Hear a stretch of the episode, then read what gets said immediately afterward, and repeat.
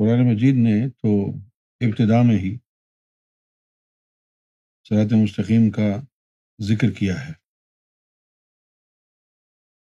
لیکن صراط مستقیم کیا ہے؟ اس کی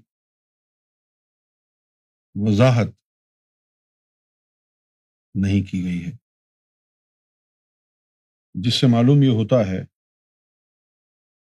کہ سرات مستقیم کوئی ایسا عمل نہیں ہے جو آپ کر لیں اور سرات مستقیم آپ کو مل جائے۔ میں اپنی پوری روحانی جو زندگی گزری ہے، اس کو ایک جگہ جمع کر کے پوری روحانیت کو ایک مرکز پر فوکس کر کے اور سرات مستقیم کے معنی اخذ کروں۔ سرات مستقیم کے معنی ہوں گے مرشد کامل کی اتباع۔ یہ سرات مستقیم ہے۔ اب قرآن مجید نے جو کہا ہے وہ دیکھ لیتے ہیں۔ سورہ فاتحہ میں ہی۔ الحمد للہ رب العالمین، مالک یوم الدین ایا کا نعبد و ایا کا نستعین۔ یہ وہ دو تین الفاظ ہیں جہاں سے وہابی اور دیوبندی حضرات گمراہ کرتے ہیں انسانوں کو، اور یہاں سے وہ معنی گھڑ لیتے ہیں کہ رسول اللہ سے نہ مانگو ولیوں سے مدد نہ مانگو، صرف اللہ سے مدد مانگو۔ لیکن اس کا جو حقیقی معنی ہے، وہ سیدنا امام مہدی گور شاہی نے فرمایا کا نہ بدو ہم تیری ہی عبادت کرنا چاہتے ہیں۔ و عیا کا نستعین، اور تیری عبادت کرنے کے قابل ہونے کے لیے عیا کا نستعین تیری ہی مدد چاہیے۔ تو معلوم یہ ہوا کہ اللہ کی عبادت کے قابل بننے کے لیے اللہ کی مدد چاہیے اور اللہ کی مدد کے بغیر کوئی اللہ کی عبادت کرنے کے قابل نہیں ہوگا۔ اسی بات کو ہدایت کہتے ہیں۔ قرآن مجید نے اسی بات کو دوسرے طریقے سے بھی کہا ہے۔ کہ اور ہدایت والا تو وہ ہے جس کو اللہ نے ہدایت دی ہے۔ تو بات وہی ہو گئی نا کہ عبادت کرنے کے قابل کب بنے؟ جب اللہ کی مدد پہنچ گئی۔ اب یہ اللہ کی عبادت کرنے میں اللہ کی مدد چاہیے۔ اب ایک اللہ کی عبادت تو وہ ہے جو آپ تصویر گھما کے، نماز پڑھ کے، روزہ رکھ کے کرتے ہیں۔ ظاہر ہے، اس میں تو آپ کو اللہ کی مدد نہیں چاہیے۔ وہ تو آپ وضو کریں گے، کھڑے ہو کے نماز پڑھ لیں گے، ہو گئی۔ یہ کوئی کسی اور عبادت کی طرف اشارہ ہے؟ اور وہ جو عبادت ہے، اس کی طرف اشارہ ہے۔ اس کے لیے آپ کو غور کرنا ہوگا کہ وہ کس طرح کی عبادت ہے جس میں اللہ کی مدد کے بغیر ہم عابد نہیں بن سکتے، اللہ کی عبادت بندگی نہیں کر سکتے۔ تو قرآن شریف میں ہی اللہ تعالیٰ نے ارشاد فرمایا ہے وما خلقت الجنا ول انسا اللہ اور اللہ نے جنات کو اور انسانوں کو اپنی عبادت کے لیے بنایا۔ ٹھیک ہے نا؟ اب یہاں سوال یہ پیدا ہوتا ہے کہ انسان کو عبادت کے لیے بنایا ہے۔ صحیح ہے؟ اور وہ تسبیح پھیر رہا ہے۔ نمازیں بھی پڑھ رہا ہے، روزے بھی رکھ رہا ہے۔ پھر بھی جنت کی گارنٹی نہیں ہے، پھر بھی نمازیں منہ پہ دے ماری جائیں گی۔ تو پھر وہ کون سی عبادت ہے جس کے لیے اللہ نے بنایا ہی تم کو ویسا ہے؟ اگر اللہ نے آپ کو عبادت کے لیے بنایا ہے تو آپ کی عبادت پھر ادھوری کیسے رہ سکتی ہے؟ آپ کی عبادت کمزور کیسے ہو سکتی ہے جو منہ پہ دے ماری جائے؟ اگر آپ کو اللہ نے عبادت کے لیے بنایا ہے تو پھر اللہ نے آپ کی فطرت میں وہ مادہ ڈالا ہوگا کہ جس سے آپ اللہ کے عابد بنے جب اللہ نے آپ کو بنایا عبادت کے لیے ہے، تو پھر آپ کی عبادت جو ہے، وہ کمزور کیوں ہوگی؟ وہ ایسی کیوں ہوگی جو منہ پہ دے ماری جائے گی؟ تو معلوم یہ ہوا کہ اللہ نے جس عبادت کے لیے بنایا ہے آپ کو، آپ وہ کر ہی نہیں رہے ہیں۔ ٹھیک ہے نا؟ انسان کو سب سے بڑا مقالتہ اس بات کا ہے کہ وہ اپنے جسم کو اپنی حقیقت سمجھتا ہے۔ اس دنیا میں آنے سے پہلے بھی ہم عالم اروا میں ہماری روحیں تھیں، تو کیا اس وقت ہم انسان نہیں تھے؟ اس وقت بھی انسان تھے نا۔ اور جب ہم مر کر کے ہماری روحیں اوپر چلی جائیں گی، تب بھی ہم انسان ہی ہوں گے نا۔ تینوں حالتوں میں ہم انسان ہیں۔ مرنے مرنے یعنی زندہ زندگی سے پہلے جب ہماری روحیں عالم اروا میں تھیں، اس وقت بھی ہم انسان تھے۔ پھر اس دنیا میں پیدا ہو گئے، جسم میں آ گئی روح، پھر بھی ہم انسان ہیں۔ اور پھر جسم قبر میں رہ گیا، ختم ہو گیا اور روحیں اوپر چلی چلی گئیں، اس وقت بھی ہم انسان ہیں۔ تو انسان کی حقیقت جسم سے معمور نہیں ہے۔ اگر انسان کی حقیقت جسم سے معمور ہوتی تو پیدا ہونے سے پہلے جو ہماری روح تھی اس کو انسان نہ کہا جاتا۔ سمجھ گئے؟ اب وہ ہماری روح ہے جو ہماری حقیقت ہے۔ اور ہماری روح کی فطرت میں عبادت کرنا ہے۔ لیکن ہماری دسترس ہماری روح تک ہے ہی نہیں۔ نہ ہماری دسترس ہماری لطیفہ قلب تک ہے۔ تو اب ہم کیسے اپنی روح کو، اپنے قلب کو اللہ اللہ میں لگائیں؟ اس کے لیے ہمیں اللہ کی مدد کی ضرورت اور وہ اللہ کی مدد کیسے آتی ہے؟ وہ اللہ کی مدد جو ہے، درویش فقرا قلندر، صالحین، انبیاء اصفیہ ان کی صورت میں آتی ہے۔ یہ لوگ اللہ تعالی کے مقرر کردہ لوگ ہوتے ہیں۔ اور اللہ تعالیٰ نے ان کو وہ طریقہ سکھایا ہوا ہے۔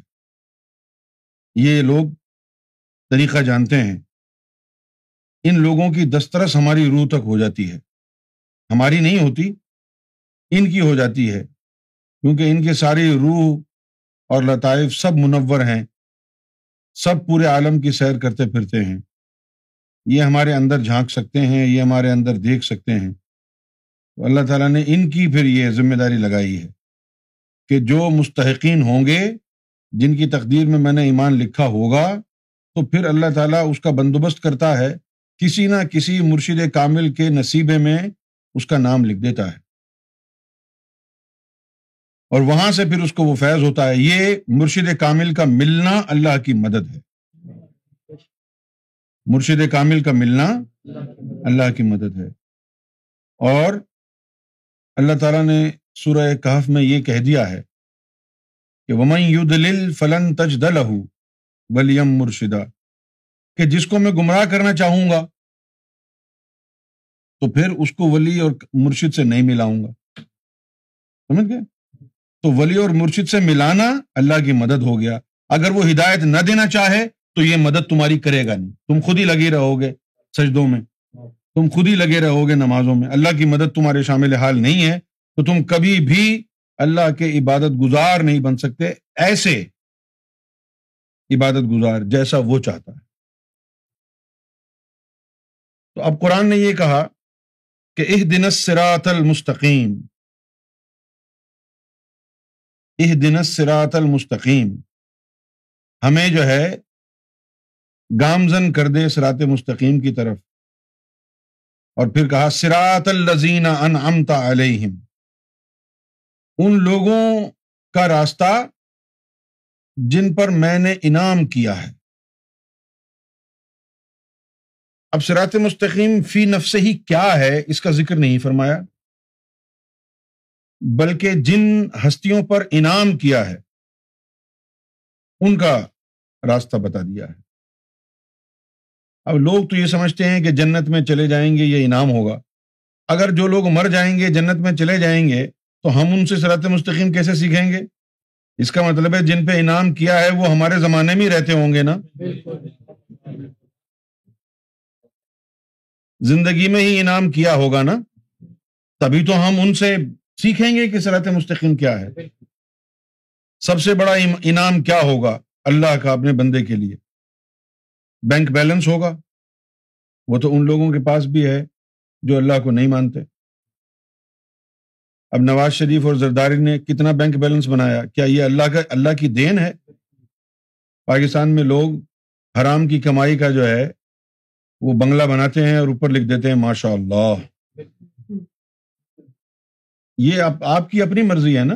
آپ نے حرام کے اوپر حلال کا اسٹیکر لگا دیا، تو یہ آپ کا اپنا قصور ہے نا؟ اللہ اگر انعام فرمائے گا تو کیا کرے گا؟ بہت سارے بیٹے دے دے گا آپ کو۔ تو ان کے بھی ہیں جن کے جو رب کو مانتے ہی نہیں ہے اللہ کا انعام یہ بھی نہیں ہوگا کہ وہ تمہیں سونا اور چاندی دے دے گا۔ دنیاوی دولت دے دے گا۔ یہ اللہ کا انعام نہیں ہے۔ ایک دن حضور صلی اللہ علیہ وسلم اپنی بیٹی کے گھر گئے تو انہوں نے دروازہ نہیں کھولا اور یہ کہا کہ میرے جسم پر غربت کی وجہ سے اتنے کپڑے نہیں ہیں کہ میں آپ کو اندر بلا لوں۔ غربت کا یہ عالم تھا۔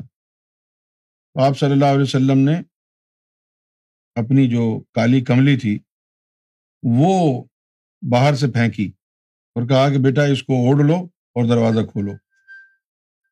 اور پھر جب اندر گئے تو آپ کی آنکھوں میں آنسو آ گئے اور آپ نے کہا کہ اے فاطمہ، تیرے باپ کو اللہ نے اتنی طاقت دی ہے کہ اگر میں ایک نظر ڈالوں تیرے در و دیوار پر، تو ان کو سونا اور چاندی کا بنا دوں۔ لیکن کیا تجھے دنیا کی محبت پسند آ جائے گی؟ تو انہوں نے کہا، نہیں، مجھے اس فخر اور فاقے سے اللہ کی محبت کی خوشبو آتی ہے۔ تو معلوم یہ ہوا کہ اللہ کا انعام، یہ مادیت والی کوئی چیز نہیں ہے۔ اللہ کا انعام کیا ہے؟ اللہ کا انعام دیدار ہے۔ جن لوگوں کو اللہ نے اپنا دیدار دے دیا ہے جو اللہ سے آنکھ لگا بیٹھے ہیں۔ آنکھیں دو چار ہو گئی ہیں۔ جن کے قلب پر اللہ کا نقش آ گیا ہے۔ جن کے دلوں پر اللہ کی تصویر آ گئی ہے۔ جن کے لیے یہ کہا گیا ہے کہ ان کو دیکھو تو گویا اللہ کو دیکھا۔ ان کو کھلایا پلایا تو گویا اللہ کو کھلایا پلایا۔ ان کی صحبت میں بیٹھے تو گویا اللہ کی صحبت اختیار کی۔ ان ہستیوں کے بارے میں کہا گیا ہے کہ ان کو اللہ نے انعام دیا ہے۔ اور ایسی ہستیاں مختلف علاقوں میں آتی رہی ہیں۔ ہندوستان میں بے شمار اولیاء اظام آئے۔ پاکستان میں بے شمار اولیاء اظام آئے۔ مصر میں بھی اولیاء اظام آئے۔ کئی علاقوں میں آئے۔ بہت علاقے ہیں جہاں اس طرح کی ہستیاں آتی رہی ہیں۔ کبھی اسلام میں آئے، کبھی ہندو دھرم میں آئے، کبھی عیسائی دھرم میں آئے۔ آتے رہے ہیں۔ اب ان لوگوں کی پیروی، ان کی اتباع کرنا وہ سرات مستقیم ہوگا۔ اب ان کی جو اتباع ہے، وہ ان کے ظاہری اعمال کی اتباع نہیں ہے، بلکہ ان کے جو باطنی اعمال ہیں، ان کی جو روحوں کا طریقہ ہے، اس وہ اس طریقے کو اپنانا اتباع ہے۔ یہی بات بابا فرید نے کہی تھی کہ جس راستے سے فرید گزر رہا ہے، روحانی راستہ، جو بھی اس راستے سے گزرے گا، وہ جنتی ہوگا۔ جاہلوں نے سمجھا کہ یہ جو بیٹھے ہوئے ہیں ظاہر میں، جس طرف بیٹھے ہوئے ہیں، یہاں سے گزرنے والا جنتی ہوگا۔ انہوں نے وہاں بہشتی دروازہ لگا دیا۔ یعنی ظاہر میں لے لیا اس کو۔ انہوں نے تو روحانی راستے کی طرف اشارہ کیا تھا کہ جس راستے سے، روحانی راستے سے میں گزر رہا ہوں یعنی جس راہ پر میں چل رہا ہوں، جو بھی اس راہ پہ چلے گا تو جنتی ہو جائے گا۔ اور حق ہے یہ بات۔ کیونکہ یہ وہی لوگ ہیں جن کے اوپر اللہ نے اپنا انعام کیا ہے۔ روحوں کو منور کرنا، دلوں کو منور کرنا۔ یہ جو قلب ہے، اس کی دھڑکنوں کو اللہ اللہ میں لگانا، ذاکر قلبی بن جانا۔ اور ذاکری ذاکر قلبی بننے کے بعد پھر نماز پڑھنے کا مزہ کچھ اور ہوگا، پھر روزہ رکھنے کا مزہ کچھ اور ہوگا۔ پھر جیسے جیسے قلب آپ کا منور ہوتا جائے گا، تو وہ قلب آپ کو گھسیٹ کے اللہ کی طرف لے جائے گا۔ وہ جو راستہ ہے جس کے اوپر گھسیٹ کے دل آپ کو اللہ کی طرف لے جا رہا ہے، وہ سرات مستقیم ہے۔ جو دل مائل ہو رہا ہے رب کی طرف، نور سے منور ہو رہا ہے۔ ایک نور کی تار ذکر کی یہاں سے اوپر جا رہی ہے۔ ایک تار نور کی اوپر سے نیچے آ رہی ہے۔ جس مقام پر دونوں مل جائیں گی، وہ آپ کا اللہ سے تعلق اور رابطہ جڑ گیا سرات مستقیم پر پہنچ گیا یہ سرات مستقیم۔ TV. Guidance brought to you